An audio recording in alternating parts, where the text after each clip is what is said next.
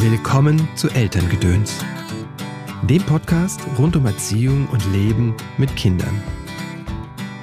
Also ich erlebe das bei wilden Kindern, dass, es, dass da wahnsinnig viel Enthusiasmus ist, Kreativität, Lebensfreude, Ideen. Ne? Also das, ähm, das ist schon schön. Und wenn man mit diesem zu intensiv ganz gut zurechtkommt, dann kann man das andere halt alles sehr genießen. Sind oft diese Eigenschaften, die man eben als Erwachsener super zu schätzen weiß oder vielleicht auch als, als äh, Teenager schon. Ja, lebensfroh, forsch und durchsetzungsstark, das sind Eigenschaften, die wir bei Erwachsenen schätzen, aber nicht unbedingt bei Kindern. Und das bringt Kinder in eine echte Bredouille und ihre Eltern. Und deswegen ist es so wertvoll, finde ich, dass Inke den Blick auf die wilden Kinder und ihre Eltern lenkt, und zwar einen sehr wertschätzenden Blick. Aber erstmal schön, dass du da bist und eingeschaltet hast. Mein Name ist Christopher End. Ich unterstütze Eltern darin, die Verbindung zu ihrem Kind zu stärken und die Verbindung zu sich selbst. Denn häufig ist das die Voraussetzung dafür, dass Veränderung in Familie geschehen kann. Auf deinem Weg des Elternseins unterstütze ich dich in Einzelsitzungen sowie in Online-Kursen. Außerdem gibt es ein kleines Buch von mir. Der kleine Samurai findet seine Mitte. Das habe ich zusammen mit Anando Würzburger geschrieben. Es ist eine Einladung und eine Anleitung zum gemeinsamen Meditieren mit Kindern. Und meditieren mit Kindern bedeutet nicht, dass du dich hinsetzt und dass dein wildes Kind still wird sofort. Nein, ganz im Gegenteil. Es ist eine bewegte Meditation und wir zeigen dir, wie du Kinder aus der Bewegung in die Stille führen kannst, also dein Kind lernt, Stressregulation und mit Anspannung umzugehen. All das, was wilden Kindern wirklich gut tun kann. Was wilde Kinder und ihre Eltern brauchen, das erklärt Inke Hummel ausgiebig in ihrem, ausführlich in ihrem Buch Mein wunderbares wildes Kind. Das ist Inkes drittes Fachbuch ihr dritter Elternratgeber. Ich finde das wirklich unglaublich. In dieser kurzen Zeit hat sie, wie gesagt, drei Ratgeber rausgebracht und noch drei Kinderbücher, die Mönkelreihe. Mich beeindruckt echt diese Schlagzahl und auch die Energie und die Liebe für die Kinder und für die Eltern, die Inke ausstrahlt. Das merke ich immer wieder, wenn sie hier zu Gast im Podcast ist, aber auch an den vielen, vielen Stellen, an der ich ihr sonst begegnen durfte. In ihrem neuen Buch, wie auch in dieser Podcast-Folge, geht es also darum, was wilde Kinder brauchen, was die Eltern brauchen, gerade die Eltern ähm, im Umgang mit dem Kind zum einen, aber auch im Umgang mit dem Umfeld, denn die Reaktionen auf wilde Kinder können, wie gesagt, ganz schön niederschmetternd sein für die Eltern und vor allem auch für das Kind. Wie du mit solchen Reaktionen umgehen kannst, was du tun kannst, da hat Inke tolle Ideen und Anregungen. Aber hör selbst. Hallo Inke, herzlich willkommen im Podcast. Hallo, da bin ich schon wieder. Ja, so schön, dass du schon wieder da bist. Das einfach, macht mir einfach sehr viel Freude und den Hörerinnen auch. Also das, mhm. deine Folgen sind immer sehr beliebt. Ach, schön. Du hast ein neues Buch raus, ein neues wunderbares Buch. Genau, ein wunderbares Buch. Mein wunderbares wildes Kind. Richtig, genau. Ist das jetzt eine Reihe? Was äh, also erstmal ist es das, das letzte aus dieser kurzen ah, Reihe. Okay, gut. Genau. Ich hatte schon gedacht, dein nächstes hieß auch wieder wunderbares Buch. Nee, das wird ganz anders. Das okay, ja, mhm. okay, okay, okay. Ja, da warten wir gespannt drauf und äh, dass jeder, der dich ein bisschen verfolgt, deinen Werdegang weiß, dass das nicht das letzte Buch war. Geht bei Frau Hummel, glaube ich, gar nicht anders, außer Bücher schreiben. Genau, das wollte ich ja immer machen und jetzt darf ich endlich. Jetzt rufen sie an, ne, die Verlage. Genau. Ich hatte heute Morgen noch ein Telefonat und es äh, ist schon wieder eine Idee gewachsen. Also. Mhm, mhm. Und du hast gesagt, ein großes Nachrichtenmagazin hat auch eben angeklopft. Ne? Ja, das hat aber andere Gründe. Da geht es ah, ähm, okay. genau um was anderes. Mhm. mhm. Super. Wie bist du auf die Idee gekommen, ein wunderbares wildes Kind zu schreiben? Hast du ein wildes Kind? Also ich ähm, kann sagen, dass ich ein eher schüchternes Kind habe mhm. und ein ähm, Kind, das ich eher in, in die Gefühlsstärke einordnen würde. Äh, so ein wildes Kind, wie ich es vor Augen hatte, als ich dieses Buch geschrieben habe, habe ich selber nicht, wobei das beim gefühlsstarken Kind natürlich auch Anteile hat würde ich sagen, ja. Aber dass dieses Buch entstanden ist, hat äh, nichts damit zu tun, dass das irgendwie mein eigenes Thema ist aus der Familie oder, oder von mir so, ähm, sondern das war tatsächlich die Anregung, als das schüchterne Kind rauskam und viele Eltern gesagt haben, ach, ich will auch so ein Buch, aber ich habe kein schüchternes Kind, ich habe eher ein wildes Kind. Und ähm, ja, dann habe ich gedacht, gut, dann schauen wir uns das Temperament auch noch an, weil ich es natürlich auch in den Beratungen oft habe. Was ist denn ein wildes Kind oder wann ist ein Kind wild? Mhm.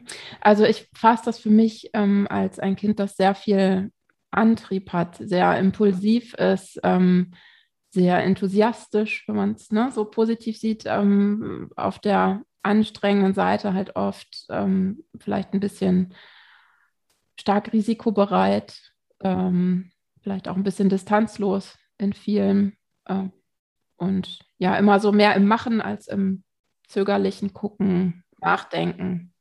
Also wirklich so äh, sehr das, die konträre Seite zu dem schüchternen Kind. Hm.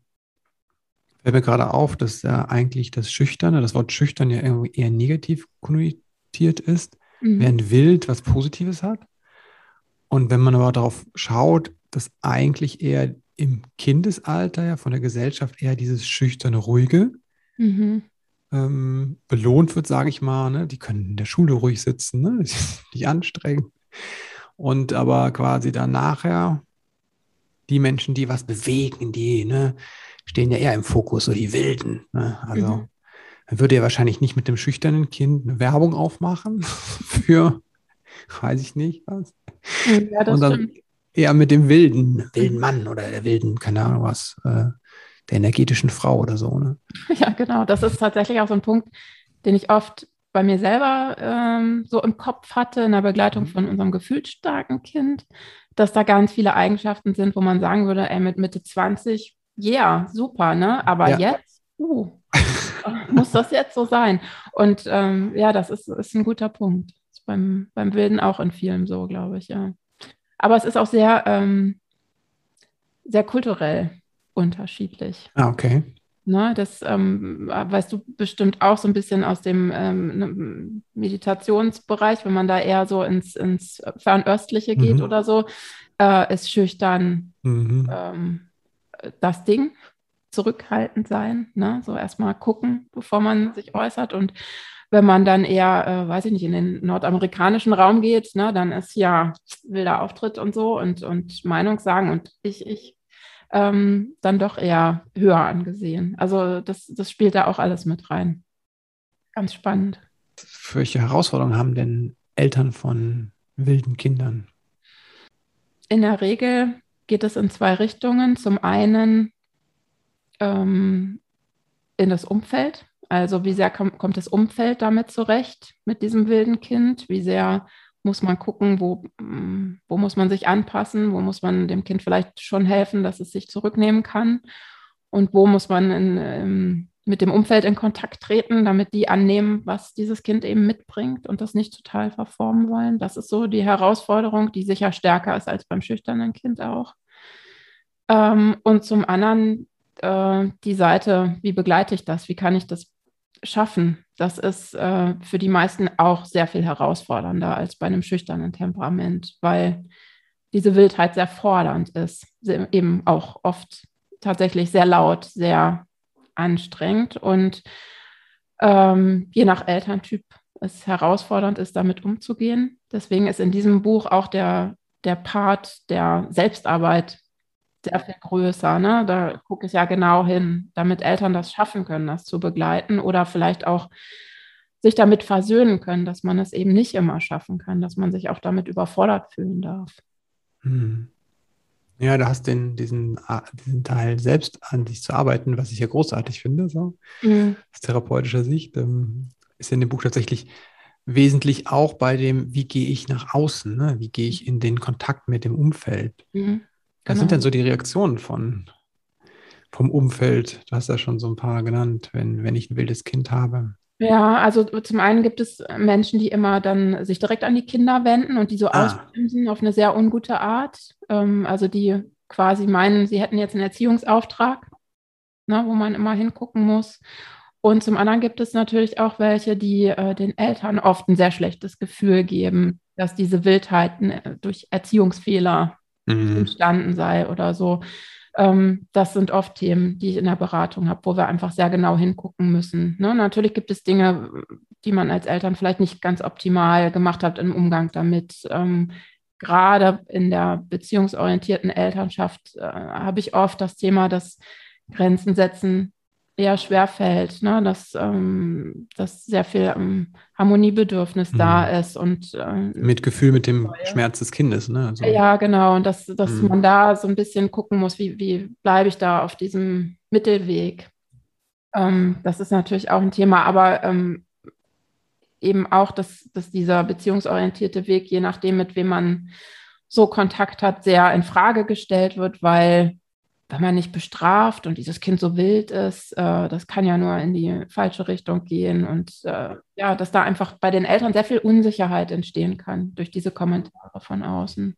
Ja. Mhm. Jetzt ist natürlich auf der anderen Seite kann es ja auch sein, gerade wenn Kinder wild sind und ähm, ihre Impulse schwer kontrollieren können und auch dann nicht so die Grenzen von anderen Kindern wahrnehmen, mhm. kann das ja in der Spielsituation tatsächlich so sein, dass das eine Kind quasi immer was abbekommt und mhm. dann geht natürlich bei dem entsprechenden Elternteil auch dann der eigene Film ab. Ne? Wenn ich sehe, mhm. mein Kind wird immer gewürgt oder gebissen oder mhm. geschlagen. Mhm. Hm, wie gehe ja, geh ich denn damit um als, als Mutter? Ähm, also zum einen finde ich, ist das, ein, ist das ein grundlegendes Thema, was ähm, ja nicht nur meine Bücher, sondern auch andere so zum Thema haben, dass wir ähm, sehen, dass das äh, nichts Krankhaftes ist, Richtig. Nicht, äh, nichts, ähm, was unnormal ist in einem Alter von drei, vier, fünf Jahren, äh, sondern dass es einfach dazugehört, dass Kinder durch solche Situationen durch müssen, um zu lernen, wie es richtig geht, wie es nicht gut geht, wie andere sich dabei fühlen. Und äh, dazu gehört äh, blöderweise auch mal ein, ein, blauer Fleck oder eine Bisswunde oder irgendwas. Das ähm, ist nichts, wo man sich schämen muss oder wo man gleich vor Augen haben muss, Gott, das wird ein 16-jähriger Schläger oder was weiß ich. Aber es sind alles so Gefühle, die. 36-jähriger Beißer. Ja, genau. Irgendwie Wie so. bei James ja. Bond. Ähm, aber das ist natürlich was, wo man gucken muss. Ähm, braucht mein Kind andere Situationen? Ist vielleicht ein total voller Spielplatz für uns im Moment nicht der Ort, okay. ne, um, ähm, weil wir ständig Stress haben? Oder ähm, muss ich mit den Eltern in der Kita-Gruppe mal anders in Kontakt gehen? Muss ich die, die Erzieher und Erzieherinnen mit ins Boot holen, dass die einfach mal über Temperamente sprechen an einem Elternabend oder so? Ähm, also da muss man Bewusstsein schaffen bei den anderen und ähm, bei sich selber so ein bisschen gucken, ähm, ist vielleicht meine Idee von Familienalltag nicht ganz passend zu dem, was, was wir so schaffen können zusammen, was mein Kind schaffen kann, was ich begleiten kann müssen wir da vielleicht was ändern. Welche Ideen, welche Ideen bist du gestoßen, wo du denkst, ah, das ist, oder wo sich herausgestellt hat, dass da die Idee nicht so ganz hilfreich war? Ähm, ja, also zum einen ist es so, ne, dass, dass viele sich denken, ja, dann, dann nimmt man das Kind mit auf eine Party abends oder wir gehen zu diesem riesen Familienfest, weil es ja ein Familienfest und äh, ne, das, das muss doch super werden. Und ähm, ja, ich mache doch so viel, ich hole es nach dem Kindergarten ab und dann gehen wir noch auf den, auf den tollen Spielplatz mit den super äh, Action-Sachen und so. Und dass man da vielleicht gucken muss, dass es ein, ein Kind ist, dem es vielleicht besser tut, wenn man eben am Wochenende äh, nur mit einer anderen Familie irgendwo in der Natur unterwegs ist. Ähm, oder wenn man eben nicht zusammen als Paar mit Kind auf irgendeine Party geht äh, bei den Freunden, sondern sagt, dann geht eben nur der eine und der andere macht mit dem Kind was, man trennt sich mal oder so. Das sind so Dinge, wo man hingucken muss, ob man da vielleicht ja ein anderes Bild im Kopf hatte, was eben momentan nicht gut umsetzbar ist, weil es für alle Stress bedeutet. Das ist das mit den Bildern, was mir auch häufig begegnet. Mhm wo ich denke, dass echt viel Leid daher entsteht. Mhm. Wieso fällt es so schwer, da uns von zu lösen und einen eigenen Weg zu finden? Mhm. Ich glaube, es kann auch ganz unterschiedliche Ursachen haben. Zum einen äh, vielleicht äh, sowas wie, dass man auf sein eigenes Selbstwertgefühl gucken muss. Ne? Wie, wie sehr bin ich vielleicht abhängig von der Bewertung der anderen? Ähm, wie gut kann ich damit klarkommen, zu sagen, nee, unser Weg ist halt ein anderer? Das merke ich auch in der Beratung, dass Eltern da an ganz unterschiedlichen Punkten sind. Und ich kann es auch von mir selber sagen, dass ich beim ersten Kind auch noch äh, total verunsichert war und Dinge gemacht habe, weil ich gedacht habe, das muss ich jetzt so machen. weil sonst ist das irgendwie komisch oder so. Da kann ich nicht auf mein Bauchgefühl hören, sondern ich habe jetzt irgendwas im Kopf und mache das mal so und das war dann total doof. Was also, war das zum Beispiel? Reinwachsen muss ja zum Beispiel eine Szene, äh, fällt mir ein, unser erster war ähm, gerne in der Spielgruppe, aber mhm. der war eben, ist, ist der Schüchterne, ähm, war nicht ähm, gern mittendrin, sondern der hat, ah. wenn wir im Kreis saßen und was mhm. gesungen haben und so, hat er irgendwo rumgespielt in diesem Raum und hat zugehört und ich weiß auch zu Hause hat er dann nachgesungen also hat es wahrgenommen und so, aber er wollte nicht dabei sein. Und irgendwann hat äh, in so einem Kurs die Leiterin ihn geschnappt und auf ihren Schoß gesetzt, hat gesagt, du musst jetzt hier an diesem Kreis teilnehmen. Und er hat sich gewehrt mit Händen und Füßen. Ich habe nichts gemacht. Weil ich irgendwie, ich wusste nicht wie. Ne? Ich hatte das Gefühl, das ist nicht richtig so. Ne? Aber ich, ich wusste jetzt überhaupt nicht, wie ich das machen sollte, weil ich eben auch eher ein schüchterner Mensch bin. Und das war aber so ein Punkt, wo ich danach wusste, das passiert mir nicht nochmal. Und, und das, das war was, ne, wo ich daraus lernen durfte, einfach, äh, wo ich wirklich dran gewachsen bin, dass, ähm, dass mir das ein bisschen egaler sein darf, das so bei den anderen ist. Also ich, ich glaube, das ist so ein wichtiger Punkt. Nun, ein anderer Punkt ist, der Eltern sehr beeinflussen kann, auch so was, was, wie haben die Eltern, die Schwiegereltern das gemacht, was signalisieren die jetzt so? Ähm, das ist auch immer ein wichtiger Punkt, ne, wo ich denke, ja, wenn, wenn, du jetzt Großeltern hast oder einen Großonkel oder so, der erwartet, dass wir hier zum Geburtstag alle zwei Stunden an dieser Kaffeetafel sitzen und mein dreijähriges wildes Kind kann das nicht, muss ich eben gucken, wie gehe ich damit um? Sage ich dann offen, nee, wir kommen nicht oder wir kommen kurz und ähm, ein Teil von unserer Familie geht dann einfach schon mal raus oder ne, wie, wie gehe ich damit um? Hm. Das ist ja schon für ein Grundschulkind auch schon ja. ein bisschen erzwungen aus meiner Sicht, jetzt zwei Stunden an der Kaffeetafel sitzen zu bleiben, ne? also vor allem mit dann Erwachsenen. Also. Mhm, genau. Ja, aber das sind so Dinge, glaube ich, wo man einfach, ne, wo es Bilder gibt, mhm. wo man selber gucken muss, ähm, wie sehr ist das, ist das ein realistisches Bild, wie sehr ist das mhm. mein Wunschbild. wie weit passt das auch zu meiner Realität? Ne? Ja, also, ja, genau. Ja, ja, ganz schön krass. Das ähm, dass wir den da uns und denen immer auf, aufbürgen. Also, ich habe ein wildes Kind. Was wäre denn hilfreich? Du hast ja in dem Buch ein paar Erziehungsstile auch äh, aufgeschrieben. Und mhm. welche wäre denn das und welche wären ungünstig und was wäre eher die, die günstige Variante, wie ich mit einem wildes Kind begleite? Mhm. Also ähm, alle Studien sagen uns, dass der beziehungsorientierte Stil der sinnvollste ist. Auch er hat keine Garantien für irgendwas, mhm. aber die Wahrscheinlichkeiten sind äh, hoch, dass mein Kind ähm, wahnsinnig viel mitnehmen kann für sich und in seinem Temperament nicht, ne, also ist eh nicht veränderbar, aber nicht äh, irgendwie kleingedrückt wird, sondern sein Temperament leben kann auf eine Art und Weise, wie es sozial verträglich ist. Mhm.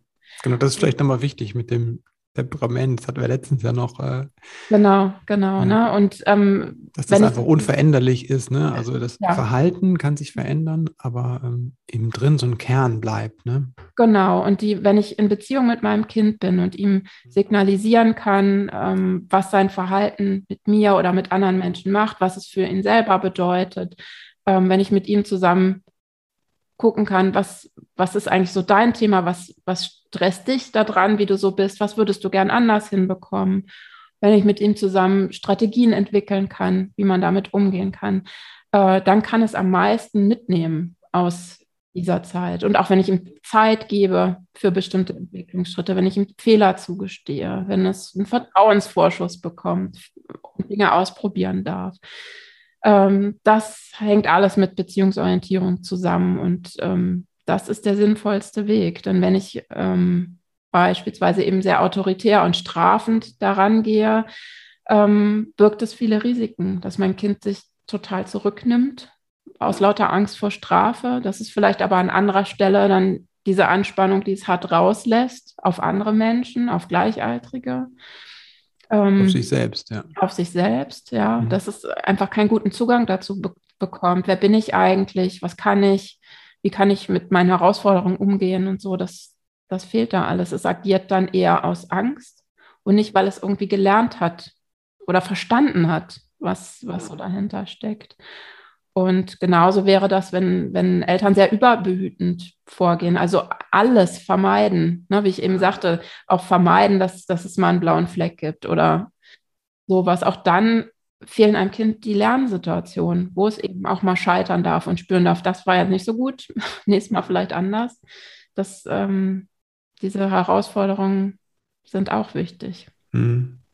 Da ist auch dieses drin, was wir eben hatten, diese Falle, die manchmal im Beziehungsorientierten drin ist oder Bindungsorientierten, dass ich quasi mein Kind alles machen lasse, weil ich es ja nicht in seiner autonomen Entwicklung beeinträchtigen möchte, aber das dann auch gar nicht lernt, die Grenzen von anderen zu, zu, zu sehen.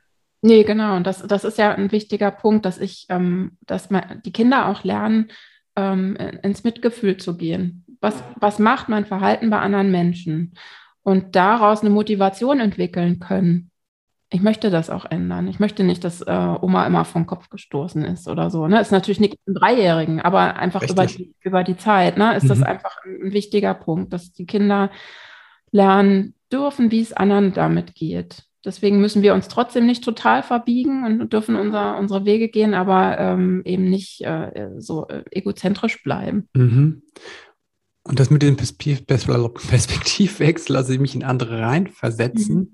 diese Empathie, ist ja was, was wir alle lernen müssen und mhm. können. Und, ähm, aber bei wilden Kindern ist das nochmal eine besondere Herausforderung. Kannst du vielleicht nochmal erklären, wieso? Also im Buch stand das so schön. Genau, ja, die äh, brauchen tendenziell oft ein bisschen länger dafür, dass sie es äh, wirklich können, weil dazu ja gehört, ich nehme mir Zeit, ich bewerte die Situation, ne? also nicht bewusst, aber ne, so, so als, als unbeabsichtigter Schritt, den man, den man so geht. Und da ist meine Erfahrung tatsächlich aus den Beratungen heraus, dass es eben tendenziell ein bisschen länger dauern darf auch, ähm, wo man sagt, sechs ist das klassische Einschulungsalter und da können die Kinder das in der Regel alles so ganz gut sich mal zurücknehmen, in der Gruppe äh, klarkommen, äh, mit diesem Schulvormittag zurechtkommen.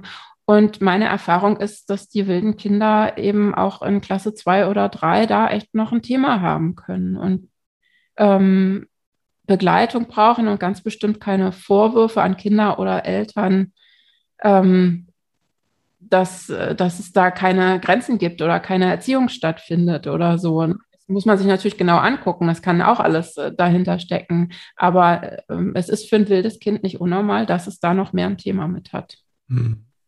Ich glaube, irgendwo stand im Buch auch, dass es mit der Amygdala was zu tun haben könnte. Ne? Einfach, dass die im Gegensatz zu einem ängstlichen Kind einfach ähm, kleiner ist oder weniger äh, stark reagiert auf Reize. Mhm. Dass das Kind quasi dann die Reize eher sucht ne? oder auch nicht merkt, wenn, äh,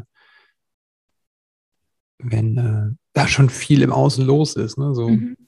Das fand ich genau. einfach nochmal hilfreich für mich, einfach noch das mhm. zu sehen. Ne? Auch das, weil wir häufig ja darüber reden, dass die, wenn er erweiterte, äh, vergrößerte Amygdala ist, was das für negative quasi Auswirkungen mhm. hat. Ne? Du mhm. bist die ganze Zeit in diesem Stressmodus. Mhm. Aber andersrum kann es auch äh, ungünstig sein oder braucht einfach mehr Begleitung.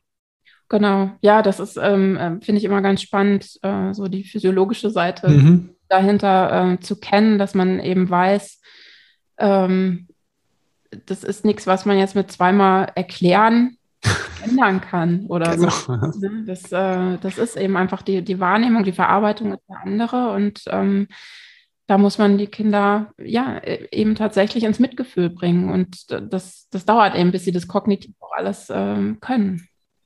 Ja, ich musste an ein Kind denken, das habe ich noch am Rande mitbekommen bei einer Veranstaltung, das ist irgendwo runtergesprungen. Mhm. Und alle dachten, mein Gott, also das war irgendwie zwei, drei, drei Meter oder so.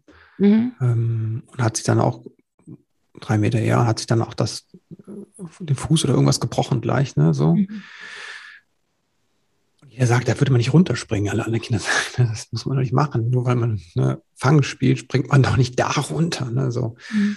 Und dann kam nachher raus, das Kind hat ganz oft solche Verletzungen schon gehabt. Ne? Mhm. So, mhm. Und ähm, dann musste ich dran denken, als ich das Buch gelesen habe, dass ich dachte, ah, okay, mhm. vielleicht ist da was, wo das Kind nicht diese Risiken wahrnehmen kann. So. Mhm. Mhm genau, das ist ein, ein, ganz, ganz typisches Thema, ne? was ich ganz spannend fand und, und ähm, als Idee so mitgenommen habe, dass man ähm, versuchen kann, dass die Kinder über die Zeit lernen, in solchen Situationen die Aufmerksamkeit zu lenken. Also ähm, als Beispiel hatte ich im Buch äh, das Verkehrsthema drin. Wenn ich ähm, mit meinem Kind wirklich übe, ich muss, ähm, ich darf entscheiden, wo es lang geht und ich muss gucken, ob ich nehme ich den Weg oder nehme ich den zwischen den Autos oder ähm, gehe ich über die Ampel oder suche ich mir einen Zebrastreifen oder so. Also wenn ich da mehr den Fokus drauf lege, dann bin ich mehr in der Situation und renne nicht einfach los. Und äh, da kann man eben gucken, wenn das Kind solche, solche Themen hat. Ähm, hatte ich ein Kind auch in der Beratung, das kletterte immer wie verrückt auf irgendwelche Bäume und hing dann oben mhm. fest. Weil es ah, okay. einfach, ja, einfach halt gar nicht drüber nachgedacht, ich muss auch irgendwie wieder runter und ja, könnte dieser Ast könnte auch ein bisschen hm, gefährlich sein oder so, dass man dann wirklich gesagt hat, ja, dann äh, lernt es richtig klettern und ähm, bekommt einen ganz anderen Fokus, weil es äh, vielleicht irgendwelche Sicherungsgeschichten macht und ähm, weiß, ne, das ist der sowieso Griff oder irgendwas, ähm, dass es mit einer anderen Aufmerksamkeit in solche Situationen geht. Ja, okay, das finde ich immer spannend, ja, ja. Was braucht denn das Kind jetzt konkret? Also wenn ich da so wild bin und habe vielleicht eine vergrößerte, verkleinerte Amygdala oder eine, die so nicht so schnell anspringt. Mhm. Was braucht es da im Graußen? Also außer jetzt so ganz konkrete Momente? Wie müsste so der Erziehungsstil im Alltag generell sein vielleicht? Also zum einen finde ich wichtig, dass man äh, keine Angst davor hat, zu viel zu reden. Mhm, okay. Sondern äh, wirklich immer wieder versucht, dem Kind zu sagen, was man da wahrnimmt, die Situation, was man im Kind wahrnimmt, ne, Gefühle zu spiegeln. Ähm, und äh, dass man dann mit ihm immer wieder guckt, was sind die Herausforderungen und wie könnte man sie in kleinen Schritten anders angehen. Also ja, enge Begleitung im Grunde. Ja, und das ähm, hört sich zeitintensiv an. Ja. Ist zeitintensiv und das ist vor allem emotional fordernd. Von daher ähm, finde ich es auch da in den Beratungen immer wichtig, mit meinen Familien hinzugucken. Äh, kannst du das? Und manche sagen, ich kann das, ich, ich schaffe das so, das andere Kind ist easy peasy oder ich habe eh nur den einen oder ne, ich habe sowieso irgendwie die Ressourcen.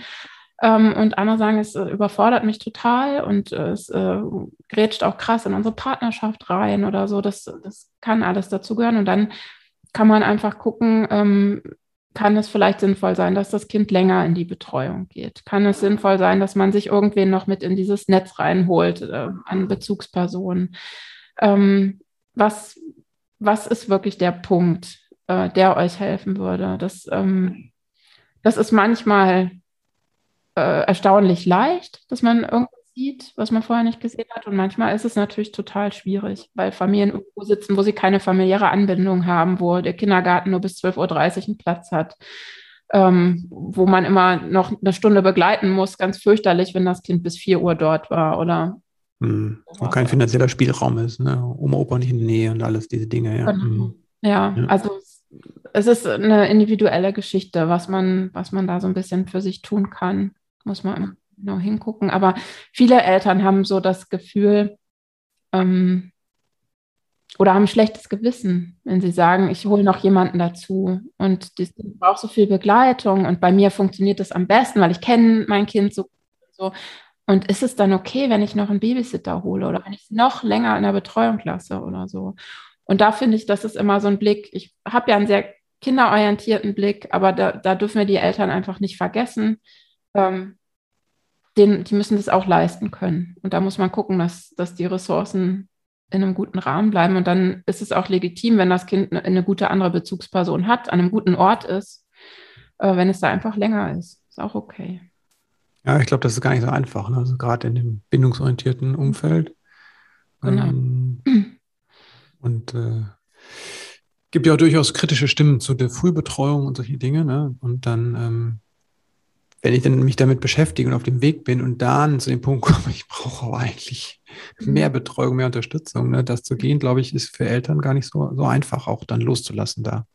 Genau, das, na, das müssen wir uns auch immer sehr genau angucken. Also es, es geht eben wirklich darum, ähm, das Kind muss nicht seinen erstbesten Ort haben. Es darf auch der zweitbeste sein. Ne? Wenn der gut ist und da sind äh, gute Bezugspersonen, dann ist es total in Ordnung und dann darf es da auch mal jammern und meckern ähm, weil es gut aufgefangen wird. Also ne, das, das muss man sich schon sehr genau angucken. Und ähm, das verschafft wirklich vielen Eltern aus, aus dieser Bubble ähm, Erleichterung. Mhm, super. Mhm. Ja.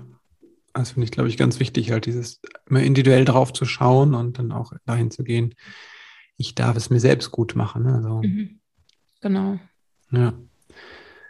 Was ist denn das Geschenk der Wildheit? Also ich erlebe das ähm, bei wilden Kindern, dass, es, dass da wahnsinnig viel Enthusiasmus ist, Kreativität, Lebensfreude, Ideen. Ne? Also das, ähm, das ist schon schön. Und wenn man mit diesem zu intensiv oft ganz gut zurechtkommt, dann kann man das andere halt alles sehr genießen. Denn das ist das, ähm, was wir eben schon gesagt hatten, das sind, sind oft diese Eigenschaften, die man eben als Erwachsener super zu schätzen weiß oder vielleicht auch als, als äh, Teenager schon. Ähm, je nachdem, in welche Richtung das so geht, wenn es ins politische Engagement geht mhm. oder sowas, ne? oder auch ins Soziale oder so, ist das ja ein Traum oder ins Künstlerische, Kreative. Ähm, ich glaube, das ist so, ist so der Bonus der Wildheit, dass man eben nicht alles erstmal abcheckt und guckt und dann doch wieder verwirft und so, ne? Sondern einfach mal macht und dann, ja, es ist manchmal doof, aber oft halt auch toll. Brauchen wir mehr Wildheit in unserer Gesellschaft? Und ich glaube, das ist, die Temperamente sind ganz gut verteilt. Ne? Ich glaube, äh, gerade für kindliche Wildheit brauchen wir vielleicht einfach mehr Raum und mehr Verständnis. Und auch da, ne, wie, wie für alle Entwicklungsschritte, mehr Zeit. Das ist ja bei der Schüchternheit genauso. Äh, Habe ich immer wieder Familien mit vierjährigen Kindern, egal ob schüchtern oder wild, wo es dann heißt, ja, aber mit sechs muss er ja in der Schule sitzen. Und ich denke, ja, das ist in zwei Jahren. Ne? Mach mal langsam. Die Hälfte vom bisherigen Leben nochmal oben ja, drauf. Ja, genau. Ne? Es ist wirklich so, da, da kann noch so viel passieren. Und das war wieder eine Rückmeldung, die ich gestern bekam, wo, wo ich mit Eltern gearbeitet habe, als das Kind vier war. Und dann haben wir eben sind diese Schritte zurückgegangen, haben gesagt, was ist jetzt? Was braucht es jetzt? Was muss ich jetzt lernen, um, um gut durch den Alltag zu kommen?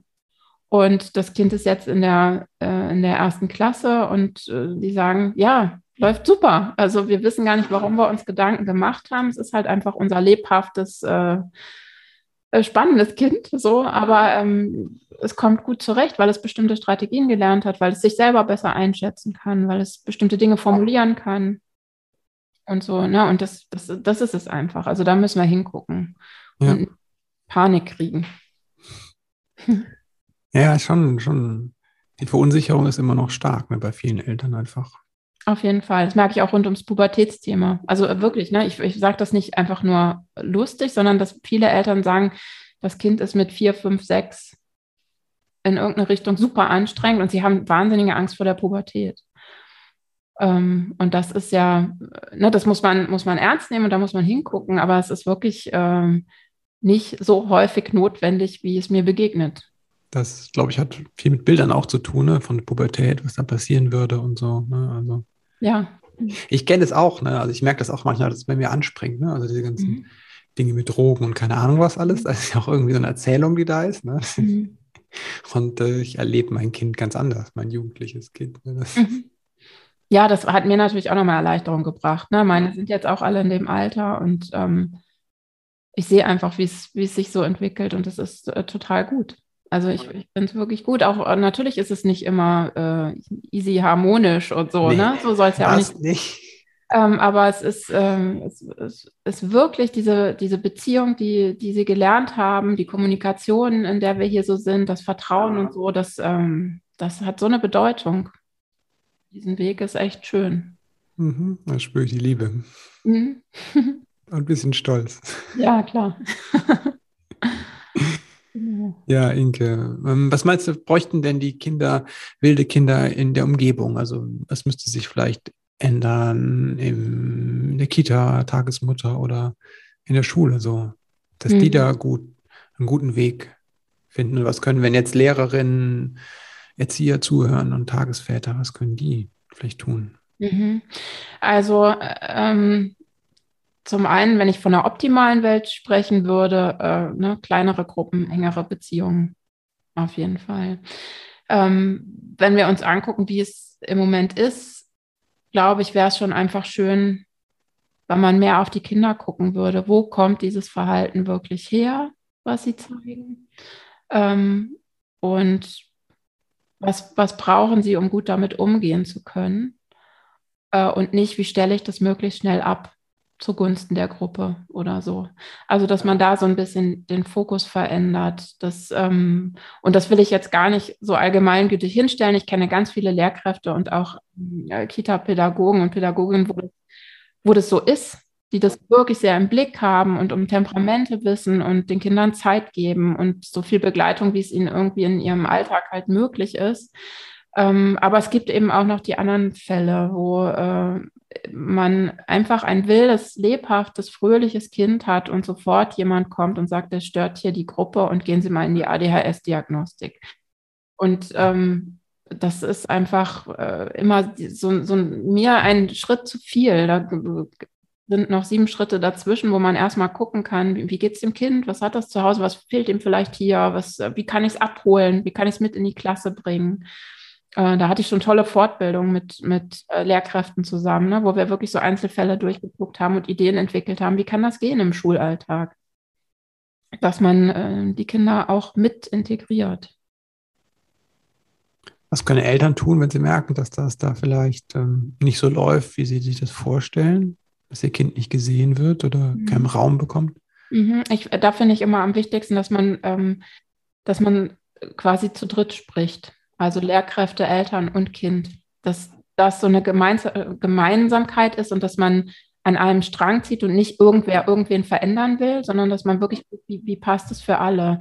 Das ist ja immer das Ding, auch wenn ich jetzt ähm, beispielsweise an Schlafberatung denke, äh, da habe ich Eltern, die wollen gern frühen Feierabend und ich habe ein Kind, das kann nicht einschlafen. Und da kann ich äh, nicht dem einen oder dem anderen irgendwie nachgeben, und, und das andere ausblenden, sondern ich muss gucken, wie kann ich das vereinen? Wie, wie können wir da irgendwie zusammenkommen, so dass es für alle handelbar ist? Und so muss es in der Schule auch sein. Ne? Der, die Lehrkraft kann ja auch nicht sagen, ich mache jetzt alles, wie das wilde Kind es braucht. Da sind eben häufig noch 25 oder noch mehr andere. Und, und der, der Stoff muss auch irgendwie gemacht werden und so. Das muss man ja auch alles hören. Ähm, ja, und da ist einfach wieder Kommunikation das Wichtigste und eben miteinander und nicht über das Kind. Das finde ich also so Quatsch. Wenn ich dann mit der Lehrkraft rede und soll dann zu Hause gucken, dass ich das umsetze, mhm. was die Lehrkraft gerne hätte oder so. Ähm, das holt ja, also erstmal stresst es die Eltern-Kind-Beziehung und das holt auch die Kinder nicht so ab, wie wenn sie wirklich in diesem Gespräch dabei sind und man Ideen entwickeln kann. Noch seltsamer, skurriler finde ich das ja, wenn das äh, so sein soll, dass ich im Kita-Alter irgendwas verändern soll als mhm. Eltern an meinem Kind, wenn während es in der Kita ist. Also da habe ich ja eigentlich gar null Einfluss drauf. Das stimmt. Ja, also gerade wenn das Kind noch dann, äh, sag mal, wild ist und so, ne, mhm. dann kann ich aber gefühlsstark, kann ich ihm zu Hause tausendmal sagen, aber wenn jemand böse anguckt, nicht schreien. Ne? Das ja, genau. wird natürlich mhm. nicht lange vorhalten. Also ja, das stimmt. Hm. Das ist so eine Tendenz, die ich auch schwierig finde, auch in der Schule dann noch, wenn, wenn die Lehrkräfte das ins Hausaufgabenheft schreiben. Ja, oh Gott, ja. Mhm. So, ne, wo ich dann immer denke, ja, das muss irgendwie am Schulmorgen muss mhm. geklärt werden. Wie soll Richtig. ich das jetzt noch klären? Ähm, natürlich kann man je nach Thema nochmal drüber reden oder so, aber auch das wäre dann wieder was, ähm, was man im besten Fall dann in, in dieser Dreierkonstellation kann, ne? wo man eben auch nochmal überlegen kann, können wir zu Hause irgendwas tun, um das zu unterfüttern oder so, um zu stärken. Aber äh, ja, dieses, ähm, wenn man das Gefühl hat, es ist so ein Gegeneinander oder so ein Zuschieben oder so, dann ist es nicht hm. gut. Ja. Also was man auch zu Hause machen kann, ist ja sowas wie dann Selbstregulation, ne? Also so, genau, solche Dinge, ne? oder Strategien, wie du im Buch ja auch schreibst, ne? Mir ist hier wichtig an der Stelle, dass es auch andersrum gehen kann. Ne? Also es kann auch sein, dass die Lehrer sich total bemühen und die Eltern immer sagen, nee, Schule, regel mal, ne? ist mir egal. Das gibt es auch im Kita-Bereich. Äh, ne? Und in der Kita, das gibt es einfach auch. Auf das jeden Fall, ja. Man, äh, muss man auch sehen und da möchte ich gar nicht sagen, dass äh, nee, das nee. mal die andere Seite ist. Insofern ist es auch mal hilfreich zuzuhören, wenn da die Fachkraft was sagt, ob das jetzt Kita, Fall. Tagesmutter ja. oder äh, Schule ist.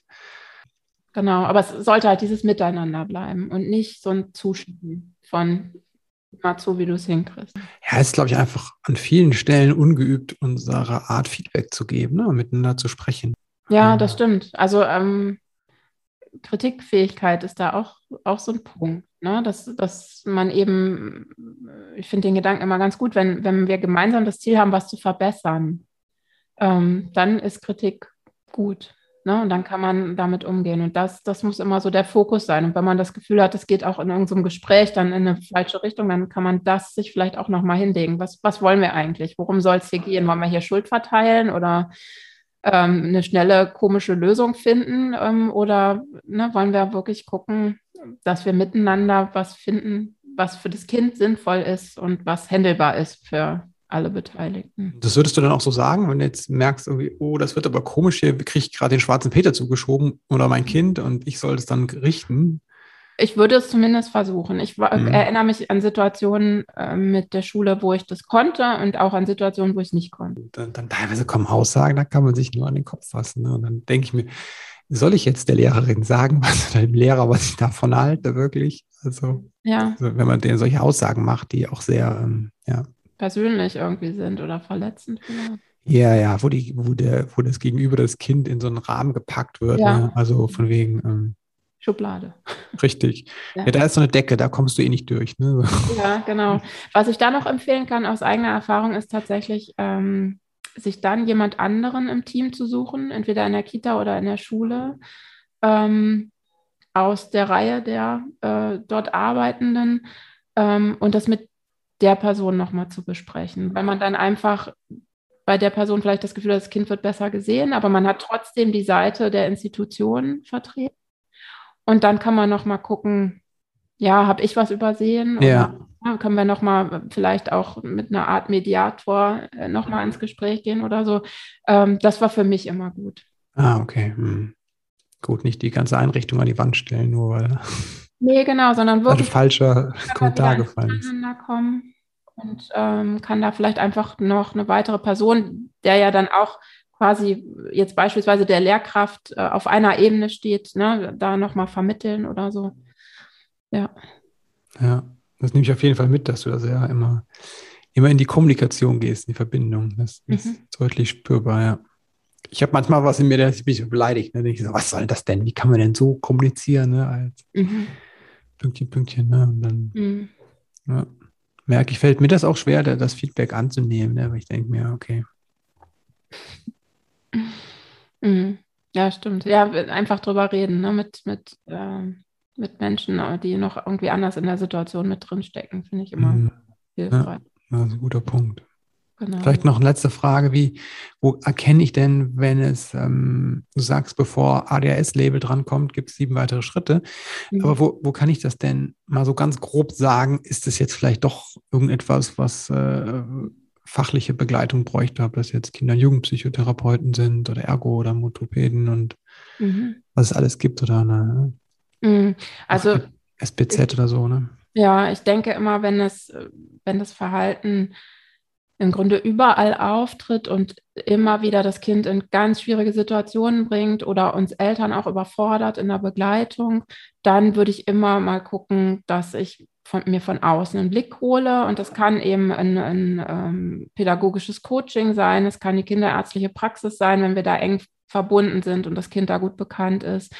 Ähm, und einfach mal quasi wirklich eine, eine Stopptaste drücken und hingucken, was da ist, gerade wenn es jetzt nicht äh, erst seit drei Wochen ist, sondern uns jetzt wirklich schon drei oder sechs Monate begleitet, ähm, dass man dann einfach mal hinguckt. Und ähm, auch dann kann es ja so sein, dass wir am Ende vielleicht eine Diagnostik gemacht haben und aber wissen, okay, das ist es alles nicht. Das ist ja auch was, was helfen kann. Und so wie ich das bisher erlebt habe, war es auch für die wenigsten Kinder belastend, in eine Diagnostik zu gehen, sondern ah, ja. finden das äh, ganz spannend, ne? dass sie da irgendwie äh, irgendwelche Tests machen, irgendwas beweisen dürfen und keine Ahnung, äh, irgendwas über sich erzählen dürfen, gerade die wilden Kinder. Für Schüchterne kann es nochmal anders sein. Ähm, von daher, wenn da irgendwie ganz starke Zweifel sind, würde ich mir immer ne, eine, eine Zweitmeinung oder vielleicht auch mal eine Drittmeinung holen und, und gucken, wo es so hingehen soll gerne, wenn es geht, erstmal ohne Kind, damit es von dem Thema noch gar nicht so belastet ist. Also es ist überhaupt ja immer wichtig, auch wenn man die typischen Kita-Gespräche in der Tür hat, dass es möglich so sein sollte, dass das Kind nicht daneben sitzt und gerade Schuhe anzieht und hört nämlich doch ganz viel. Also da würde ich gucken, dass man das für sich erstmal sortiert hat und man weiß, das ist der Weg, den wollen wir jetzt gehen, dass man dann das Kind mitnimmt. Okay. Mhm. Also dann, also Fach, Fach, Fachrat holen und dann erstmal für sich und ähm, genau, notfalls auch mehrere Meinungen einholen. Vielleicht auch ganz wichtig zu wissen, dass es normalerweise auch ne, im psychologischen oder psychiatrischen Bereich gibt es erstmal eine, oder im ärztlichen generell eine Verdachtsdiagnose. Ne? Mhm. Gerade genau. beim psychologischen, mhm. weil das nicht so eindeutig ist, wie ich habe mir ein Bein gebrochen. Ja, genau. Es gibt da kein äh, Röntgenbild. Ne? Genau, und viele Dinge überschneiden sich und sehen sehr ähnlich aus. Und deswegen ist man da einfach auch vorsichtig. Das ist vielleicht auch nochmal wichtig für die Eltern zu wissen. Ne? Genau. Ja, ich, ich finde immer, also was, was mich daran am meisten stresst an diesem ganzen Bereich ist, äh, dass, dass so schnell jemand kommt und, und irgendwie eine Diagnose auf den Tisch schmeißt, quasi. Und das finde ich schwierig. Also da würde ich mir auch eine sanftere Kommunikation wünschen, ne? dass man wirklich hinguckt, ähm, wir, wir, glauben, ihr Kind hat vielleicht hier ein Problem im Sozialen oder äh, kann es sein, dass sie in, in der Begleitung eine starke Herausforderung haben, dann würden wir empfehlen, mal hier und hier mit der und der Person zu sprechen, aber nicht zu sagen, der muss mal ne, dringend irgendwie, also eigentlich in die Klinik oder so im Grunde ja auch ein Ansatz, den ich in, in meinen beiden wunderbar Büchern drin habe, dass man auf die Situationen guckt. Also da sind ja lauter so typische Alltagsherausforderungen drin, aber natürlich stimmen die nicht für jedes Kind. Und man kann sich wirklich so rauspicken, ja, wir haben immer Stress beim Arzt, wir haben immer Stress mit, mit den Freunden auf dem Spielplatz und äh, der Schulmorgen ist, ist katastrophal. Und da gehen wir rein ins Buch und gucken uns diese Situation an. Wie kann ich meinem Kind da helfen? Wie kann ich das gut begleiten? Und wie kann ich ins Gespräch gehen mit den beteiligten Personen? Alles andere ist jetzt gar nicht unser, unser Thema. Inke, vielen, vielen Dank dafür, dass du da warst, äh, wieder mal. Das wird nicht das letzte Mal sein, hoffe ich. Mhm. Und ähm, ja, danke dir für deine Arbeit, für dieses wunderbare Buch dieses zweite wunderbare Buch und mhm. all die Bücher, die du geschrieben hast und die viele Arbeit, die du tust, also nicht nur in deiner ähm, Beratungstätigkeit, sondern auch einfach, was du so viel gibst im, ähm, in den Social Medias. Ne? Und äh, das ist wirklich soziale Medien bei dir, weil du einfach da sehr sozial bist und so äh, viel unterstützt einfach. Ne? Danke dir da. Sehr gerne, Herzenssache. Mhm. mhm. Das ist spürbar. Mhm. Jetzt habe ich noch mir zwei neue Fragen ausgedacht. Eigentlich kriegen ja immer meine Gäste immer die gleichen, aber du bist schon so oft da. Ich muss mir ah, was Neues ausdenken am Ende. genau, wenn du an deine eigene Kindheit denkst, wie war das mit deiner Wildheit da? Ich glaube, die hat komplett nicht stattgefunden. Ich war einfach wirklich ein, ein ähm, klassisches, schüchternes Kind, sehr glücklich mit mir alleine. Also ich konnte wunderbar mit mir alleine spielen. Nee, kann ich nicht sagen. Das äh, hat minimal äh, stattgefunden in der Pubertät. Aber auch das war immer von meinem Temperament bestimmt und immer so, ich guck mal, ist das klug? Oder so. Also ähm, nee, Wildheit war, war für mich nicht so ein Thema. Deswegen ist es in der Begleitung bei Kindern für mich herausfordernd. Wie war das, als du als Kind auf Wildheit gestoßen bist, auf andere Kinder, die wild waren? Ähm, da erinnere ich mich tatsächlich an, ähm, an einen Jungen aus meinem Kindergarten, der mich absolut fasziniert hat, weil der so mutig war und laut und präsent und so. Ähm, und irgendwann war der bei mir zum Spielen. Und nach einer gewissen Zeit ist meine Mutter dazwischen gegangen und hat gesagt, wir beenden das hier weil ich in einer Tour immer nur gesagt habe, lass das bitte, hör auf damit. und so, ähm, das, äh, ich konnte damit nicht gut umgehen. Das war mir zu viel. Also ich habe mir auch eher äh, Menschen gesucht, die nicht so ein wildes Temperament hatten, weil mich das überfordert hat. Und heute? Genau, das ist die letzte Frage. Was ist heute dein Wild, dein, das Wilde?